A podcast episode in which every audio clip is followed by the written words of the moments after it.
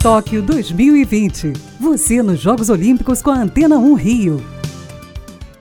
A seleção masculina de vôlei voltou a vencer no torneio olímpico. O Brasil se recuperou bem da derrota para a Rússia e bateu os Estados Unidos por três sets a um, se garantindo nas quartas de final da competição. Ainda falando em vôlei, Macris teve a lesão no tornozelo confirmada pela Confederação Brasileira. A levantadora se machucou na partida contra o Japão na manhã de ontem. O departamento médico da seleção afirmou que ela será monitorada diariamente e é dúvida para o jogo de amanhã contra a Sérvia.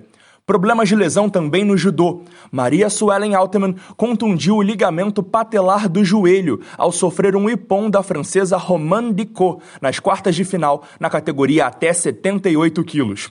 Segundo o médico da seleção Guilherme Garofo, ainda não se sabe se ela estará na disputa por equipes amanhã. Caso fique de fora, Suellen será substituída pela medalhista de bronze Maira Aguiar. Na vela, Martine Grael e Kahena Kunze seguem no terceiro lugar na classificação do quarenta e niner F X feminino. Campeãs olímpicas em Rio dois mil e dezesseis, elas buscam o bicampeonato na categoria.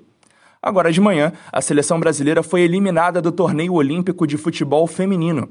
Após um empate em zero a zero no tempo normal e na prorrogação contra o Canadá, brilhou a estrela da goleira Labê, que pegou as cobranças de Andressa Alves e Rafael, colocando a equipe norte-americana nas semifinais e acabando com o sonho do ouro brasileiro.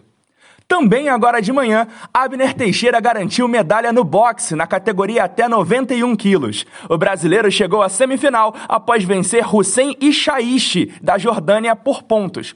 Como não há decisão de terceiro lugar na modalidade, o boxeador já tem, ao menos, a medalha de bronze garantida. É tempo de Olimpíada, é o Boletim Tóquio dois mil e vinte na Antena um Rio.